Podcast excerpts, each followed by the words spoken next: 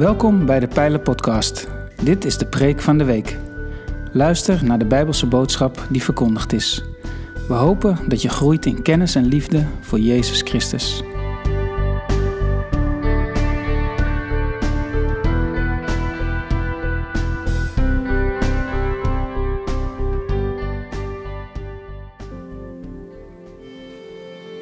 Twijfel. Een begrip waar ieder mens wel eens mee te maken heeft. Je kan ermee worstelen. Je kan het camoufleren. Of je geeft het het voordeel. Wie denkt, die twijfelt. Grote denkers waren grote twijfelaars. Zonder twijfel is een discussie nutteloos. Want wie zoekt naar de waarheid, moet wel durven twijfelen. Al dus de reclame van een grote landelijke krant. Wie zoekt naar de waarheid moet wel durven twijfelen. Terwijl in de huidige wereld het meer lijkt alsof je alles 100% zeker moet weten. Als je toch niet zeker overtuigd bent van het feit dat jouw standpunt het juiste is, ja, waar bemoei je je dan eigenlijk mee? Standpunten worden keihard ingenomen en die worden verdedigd. Alles wat er tegenin gebracht wordt, wordt onder het tapijt geveegd. Of je nou staat aan de kant waarin je vindt dat alles wat de mainstream media brengt onzin is, dan zul je alles beweren om dat te bewijzen. En alles geloven wat er over gezegd wordt. Vaak zonder dat we het checken. Of dat je nou staat aan de kant waarin je zegt van joh, datgene wat in die alternatieve kanalen naar mij toekomt, daar wordt pas echt onderzocht. Dat wat het journaal brengt, ja jongens, dat is altijd een versie van wat de overheid wil dat wij geloven.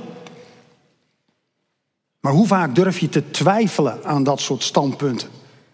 Hoe vaak durf je te twijfelen dat zoals jij de wereld ziet, misschien niet helemaal de juiste of de enige juiste hoeft te zijn? Hoe groot is de kans dat van alle 7 miljard mensen, plus een beetje op deze wereld, dat jij juist degene bent die alles precies ziet zoals het is? Nou, als ik voor mezelf spreek, kan ik je vertellen, die kans is redelijk klein. Ik maak redelijk veel dingen die ik zeg waar dan achteraf mensen het niet mee eens zijn. En waar als ik er dan nog een keer over nadenk, vaak aangespoord door mijn vrouw, denk, oké, je hebt toch gelijk. En al mijn jamaars zijn dan ineens geparkeerd. En twijfel heeft me op dat moment geholpen om mijn denken te scherpen.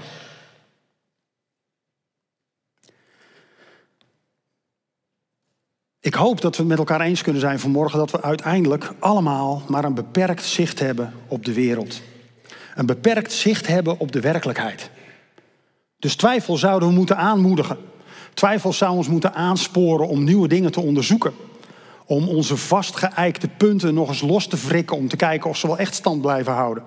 Want begrijp me goed, ik zeg niet dat alle standpunten die je inneemt verkeerd zijn. Hè? Ik zeg alleen dat we op een gegeven moment de neiging krijgen om ze niet meer te onderzoeken.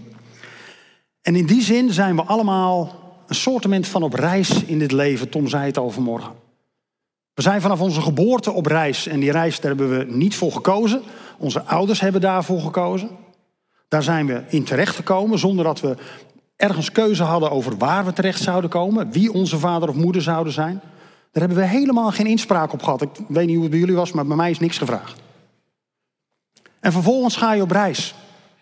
En in eerste instantie spiegel je een beetje de reis van je ouders. Zoals zij het doen, dat is fantastisch. Ik weet niet of jullie dat kennen.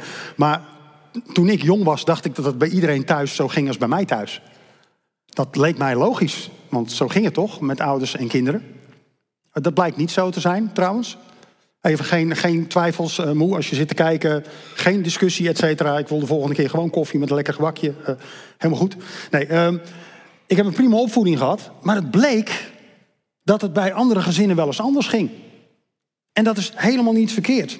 Maar hoe kom je er nou achter of de manier waarop jij naar de wereld kijkt op deze reis, de route die jij volgt, of dat de juiste route is?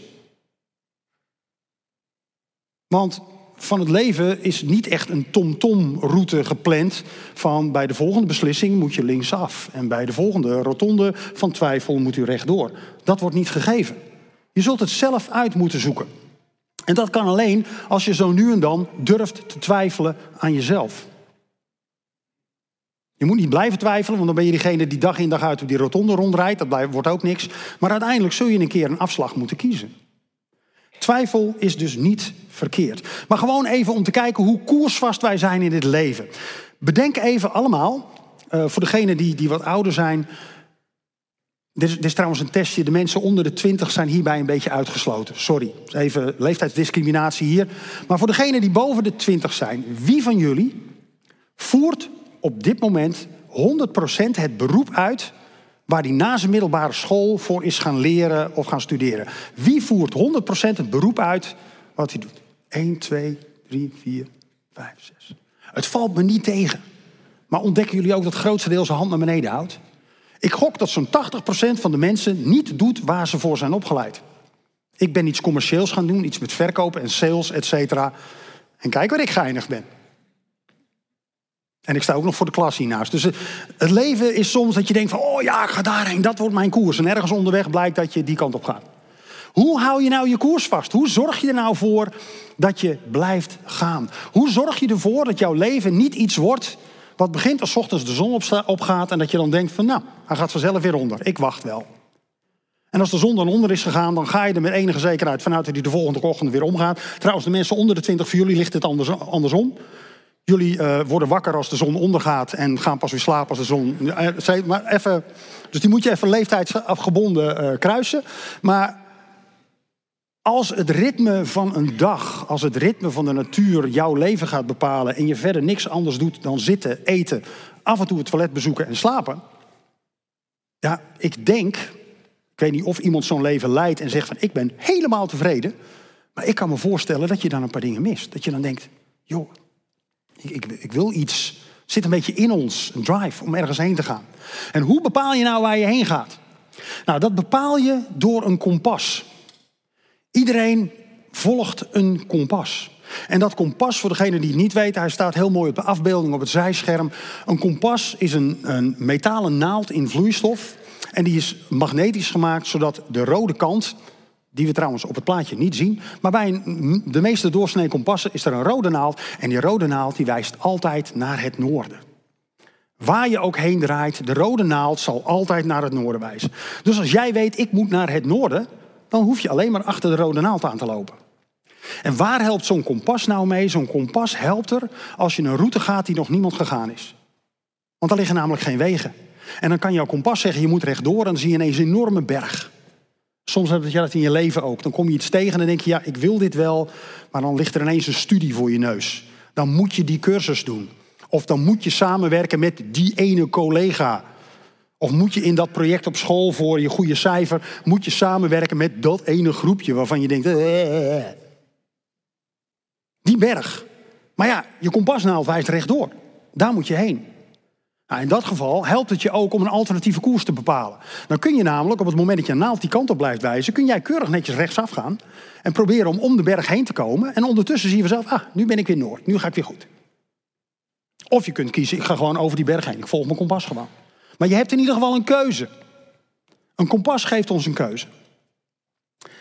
Alleen, hoe kiezen we wat we willen? Weten we dat wel zeker? Weten we wel zeker dat we komen waar we zijn willen? Dat is eigenlijk de vraag. Als mijn kompas is ingesteld op iets, stel bijvoorbeeld, uh, ik wil voor mijn veertigste miljonair worden. Nou, dat is mijn, mijn doel gaat dat al niet meer worden ben iets ouder dan 40. Maar stel je hebt jezelf het doel gesteld, ik wil voor mijn 40ste miljonair worden. Dan zal jouw naald daarop gericht zijn, voor mijn 40ste miljonair. En wat je ook doet, wat je ook krijgt in het leven, jouw naald zal blijven richten naar die voor mijn 40ste wil ik miljonair worden. Dat betekent dus dat je geld moet verzamelen. Dat je slimmer moet zijn dan de rest. En eigenlijk ook een klein beetje dat je vindt dat al het geld wat in de zakken van de mensen om jou heen zit, eigenlijk in jouw zakken zou moeten zitten, anders kom je nooit in die 40 miljoen. Dus het bepaalt de manier waarop je omgaat met je leven. Ik zeg niet dat het verkeerd is, het kan een doel zijn. Sommige mensen die willen gelukkig zijn. Nou is dat een heel algemene term, maar als het gevoel ik ben gelukkig jouw leidraad is, dan zul je dus die hoge berg, daar zul je nooit overheen gaan. Ook al moet dat van jouw koers wel, dan zul je misschien wel helemaal een andere kant op gaan, want dat geeft je een goed gevoel. Goed gevoel is trouwens ook zo'n fantastisch kompaspunt om je leven op te eiken. Het moet goed voelen. En als het goed voelt, dan ga ik het doen. Nu is het zo dat ehm, op het moment dat je eet, iets lekkers eet, dan krijg je ook een goed gevoel.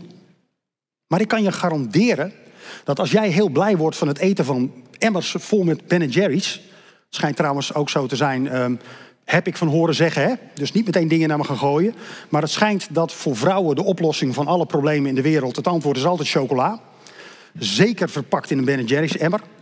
Als er dan een depri-gevoel komt, dan moet dat er zijn. En ik ken genoeg vrouwen die dat niet hebben, maar ach, het is zo'n standaard stereotype. Maar stel dat je je gelukgevoel vindt, je, het voelt goed, lekker ijs eten. Oh, en dat brengt ook, weten we vanuit de wetenschap, bepaalde stofjes in beweging in ons hoofd. En daardoor voelen we ons goed.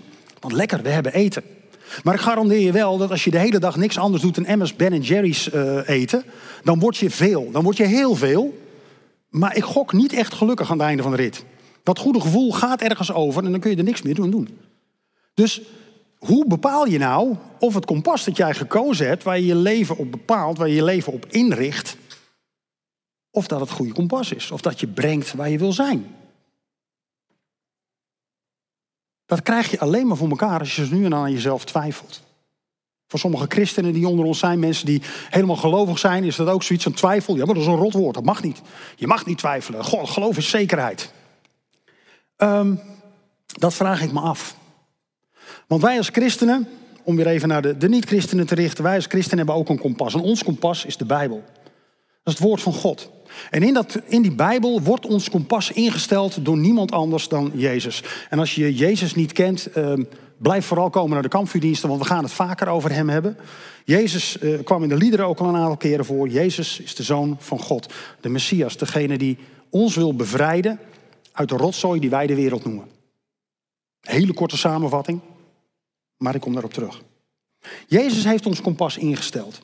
Hij heeft ervoor gezorgd dat wij als christenen in alles wat wij kiezen een kompasroute hebben. Een naald die strak naar hem blijft wijzen. Daarom zongen we net ook onze ogen gericht op Jezus.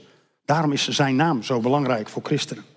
Ik wil met jullie lezen naar de instelling van ons kompas op Matthäus 28, vers 16 tot 20. En voor degenen die niet gewend zijn aan de Bijbel, de Bijbel is een verzameling van 66 stukken uh, geschrift. Sommige zijn brieven, sommige zijn complete boeken. Het eerste deel daarvan, het Oude Testament, dat uh, is het, de Torah van de Joden met de wetten, de profeten, et.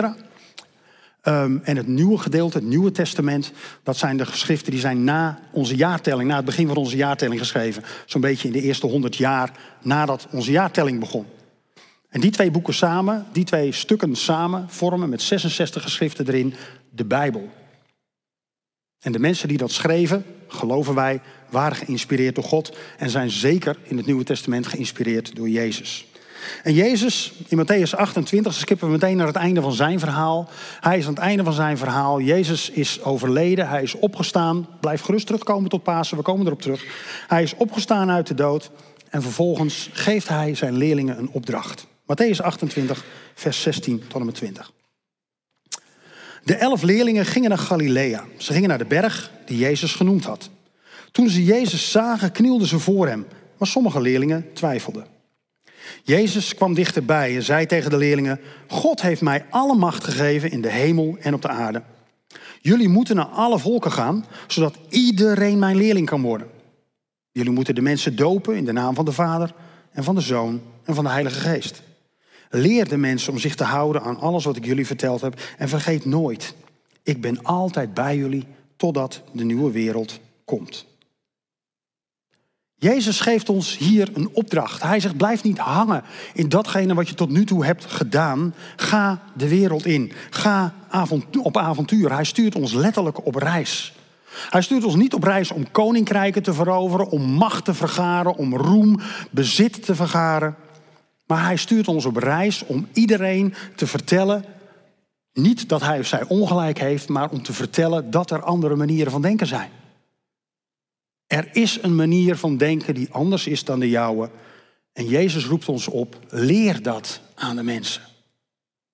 Dus niet overheers mensen, wat christenen ook wel gedaan hebben in de afgelopen eeuwen, echt. Niet breng ze met het zwaard naar beneden en voer macht over ze uit. Nee, maak leerlingen van ze. Nou werk ik ook op een middelbare school en de gemiddelde leerling zit niet altijd heel erg jippie de pippie in de klas. En dat soort leerlingen bedoelt Jezus ook niet. Misschien ook een beetje wel. Want onwillige leerlingen zijn ook leerlingen. En leerlingen zijn mensen die twijfelen. Leerlingen zijn mensen die twijfelen aan wat de docent zegt. En die gaan het onderzoeken. En die komen soms tot de conclusie dat hij gelijk heeft en soms tot de conclusie dat ze het zelf anders gaan doen. En dat woord van Jezus, die opdracht om te vertellen, dat is ons kompas.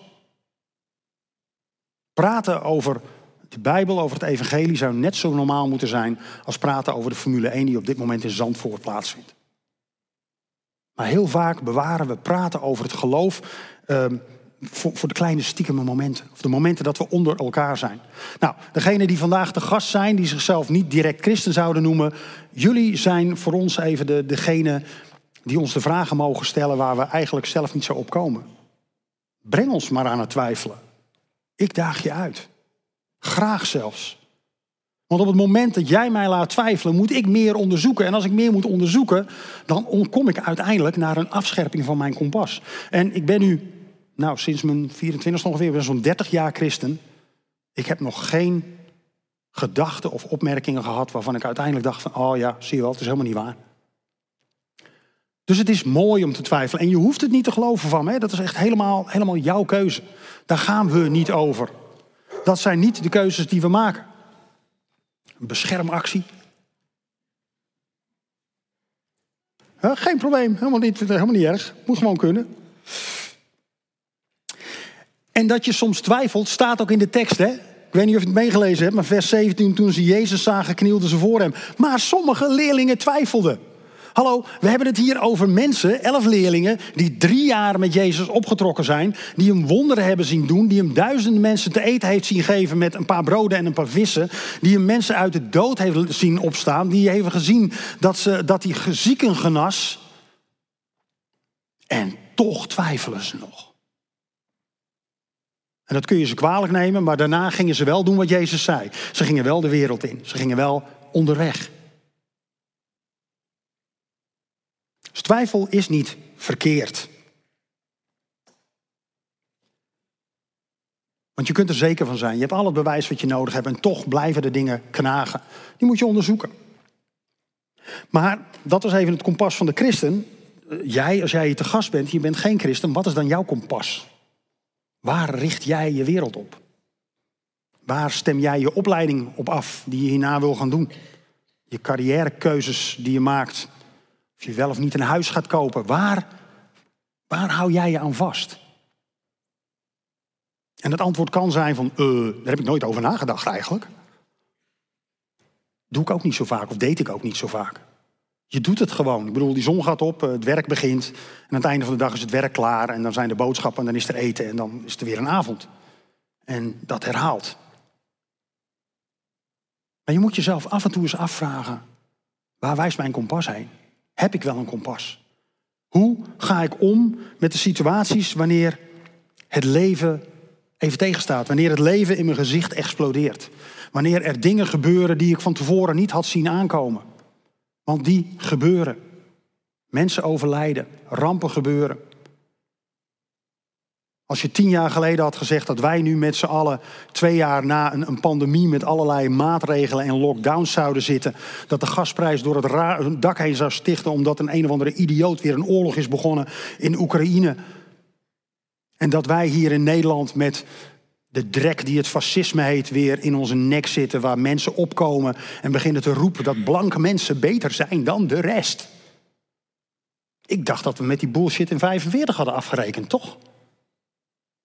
Op de een of andere manier zijn ook mensen daarin hun kompas kwijt. En wat ga je dan doen?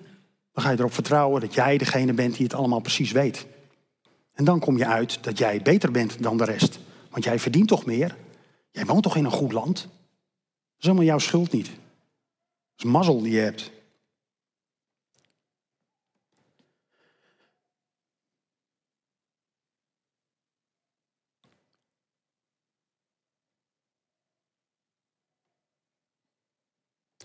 Op het moment dat we aan dingen twijfelen, dat wordt het moment waarop je kompas belangrijk wordt.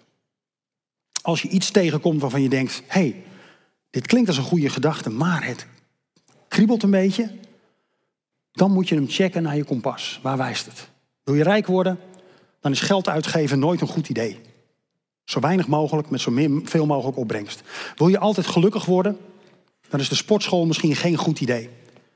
Want na 25 reps van een bepaald gewicht, dan voel je jezelf alsof je dood wil. Dat is ook geen goed idee. Wil je, uh, weet ik veel, wil je, uh, wil je beroemd worden? Dan is niet op social media zijn geen goed idee. Want dan gaat het juist om likes verzamelen en zo. Dus jouw kompas bepaalt wat je doet. En in de Bijbel komen we dat soort verhalen ook tegen. We zitten rondom een kampvuur. Het is nog een beetje. Nou, het houdt wel nog niet echt vlam vatten. Uh, maar de lampjes hierboven deden dat vanmorgen al wel, kan ik jullie stiekem vertellen. Um, en ik wil een verhaal met jullie delen. Een verhaal in de Bijbel van een vader die een probleem heeft. En die vader die heeft een zoon en die zoon die is ziek. En die zoon die is niet zomaar ziek. Die zoon die heeft toevallen waardoor hij de controle over zijn lichaam kwijtraakt. Hij gaat schuimbekken en dan valt hij zomaar. Zijn vader heeft hem al een keer uit het vuur vandaan moeten trekken. En uh, je kunt je voorstellen dat in uh, Israël is nogal een heuvelachtig en een bergachtig land. Ja, als je dan met je kind op zo'n berg onderweg bent en hij krijgt zo'n toeval, dan ja, stuitert hij van die berg af. Dat, dat, dat geeft zorgen. En zijn vader is overal en nergens heen geweest om voor genezing te zoeken. En, en het is niet gelukt. Zijn zoon blijft die toevallen houden. En in het stuk wat we straks gaan lezen, wordt de zoon bezeten genoemd. En dat wil ik meteen even toelichten, want dat is natuurlijk een hele moeilijke term, bezeten. We kennen dat niet meer echt. Wanneer ben je nou bezeten?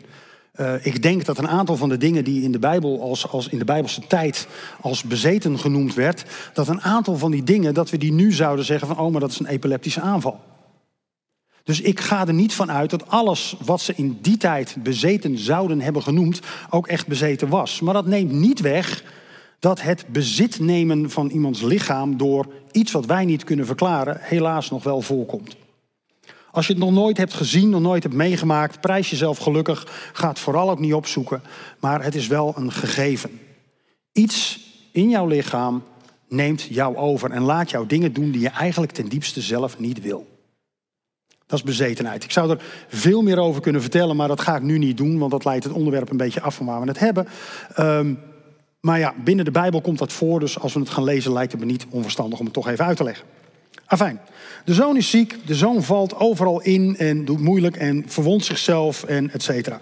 En diep in zijn binnenste voelt die vader, zijn kompas richt zich op de God van Israël. Het is een Jood en Joden zijn heel erg ingericht met het kompas op Israël. God van Israël. En hij wil die God om hulp vragen, want dat heeft God beloofd. Ik ga jullie helpen. En we lezen, sommigen van jullie zijn al begonnen, Marcus 9, vers 20 tot en met 27. De man komt met de zoon bij Jezus. Ze brachten de jongen bij hem, hem is Jezus. Toen de kwade geest Jezus zag, schudde hij de jongen hard door elkaar.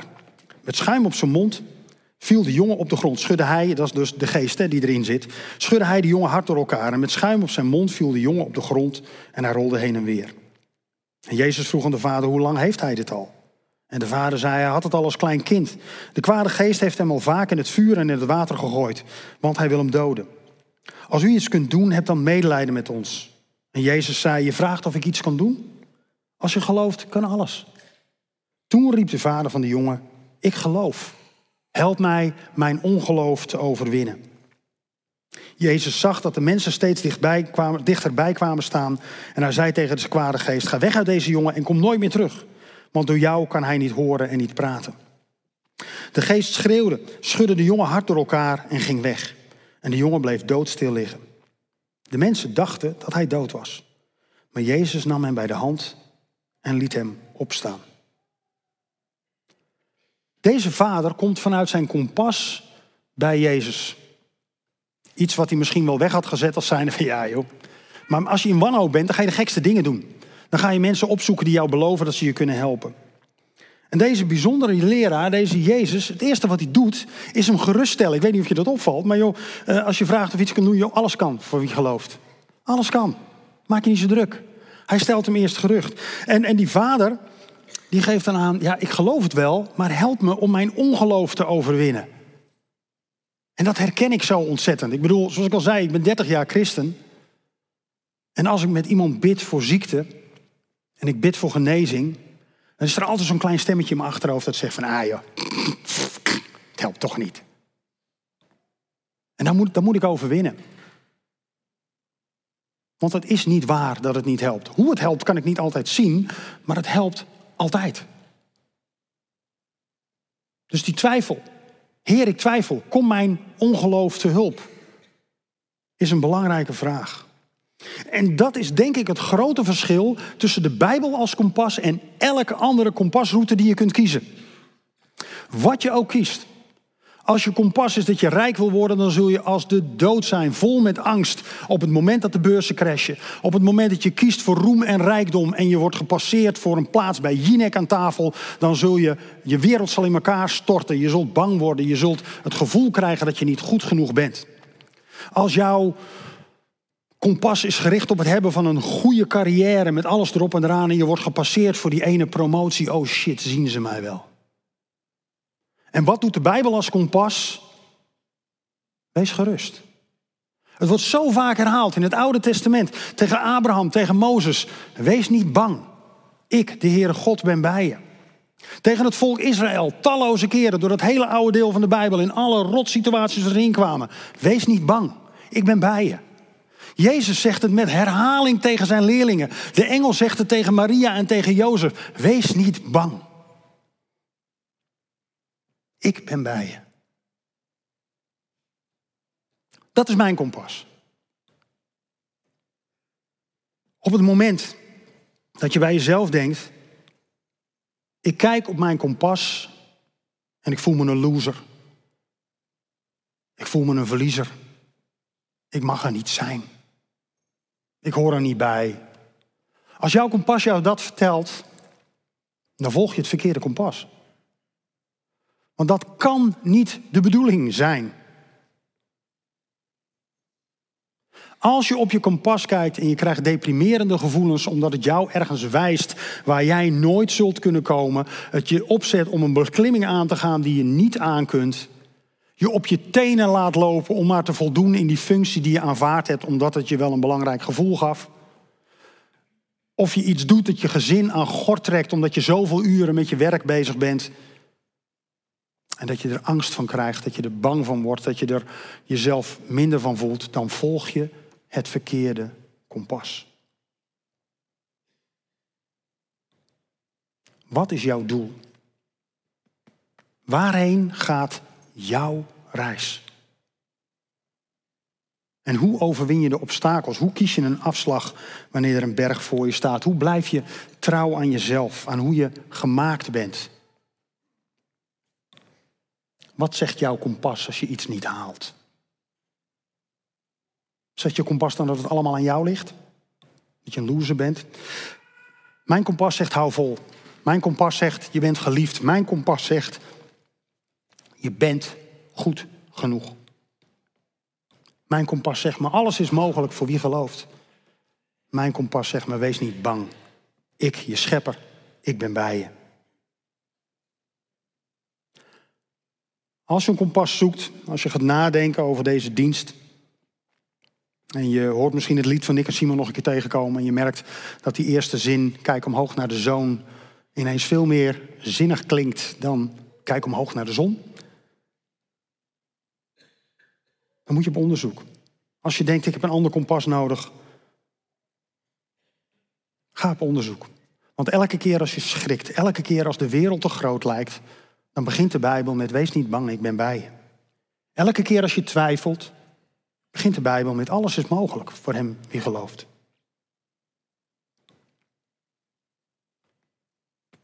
En dan? Dan zit je hier, dan hoor je zo'n verhaal, wat doe je dan? Nou, dat is natuurlijk helemaal aan jou. Wie je ook bent, aan hoe je hier ook zit. Nogmaals, we zijn geroepen om leerlingen te maken. Niet om mensen te bekeren, dat doen wij sowieso niet. We willen er voor je mee bidden, maar de Heilige Geest overtuigt je van het feit dat je het goede kompas hebt. Dus hebben wij verder niet zoveel inbreng in.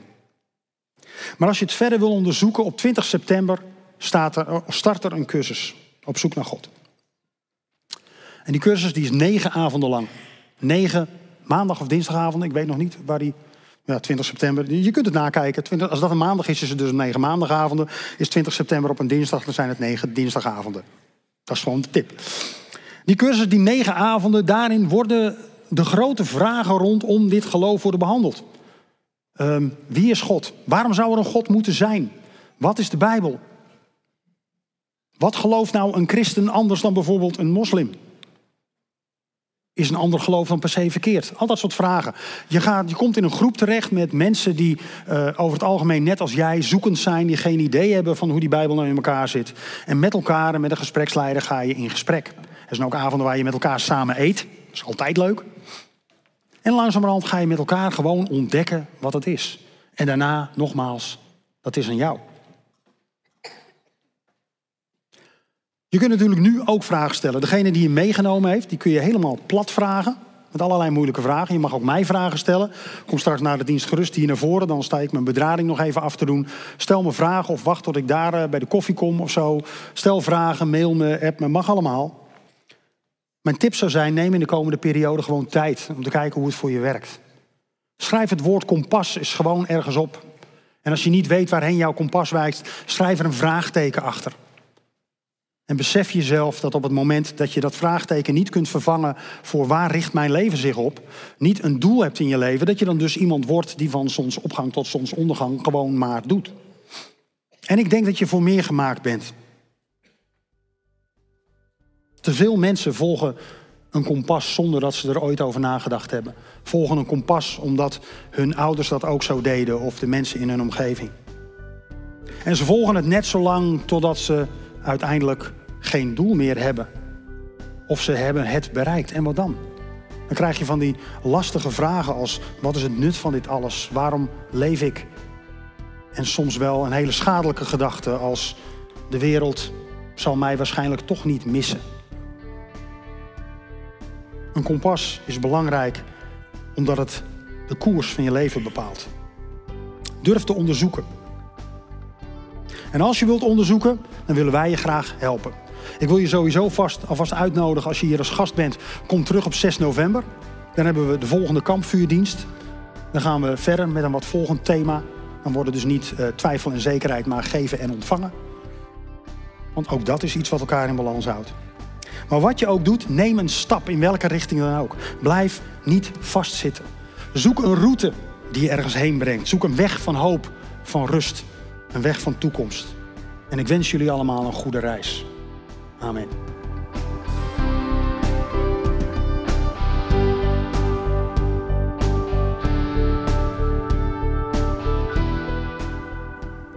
Bedankt voor het luisteren naar deze aflevering van de Pijlen Podcast, Preek van de Week. Heb je vragen naar aanleiding van deze preek? Stel ze. Dat kan via een e-mail naar onderwijs.pijler.nl. We helpen je graag verder in je groei als leerling van Jezus Christus. Abonneer je op deze podcast, zodat je altijd op de hoogte blijft van het onderwijs uit de pijler. Goede week gewenst, ga in vrede, want God is nabij.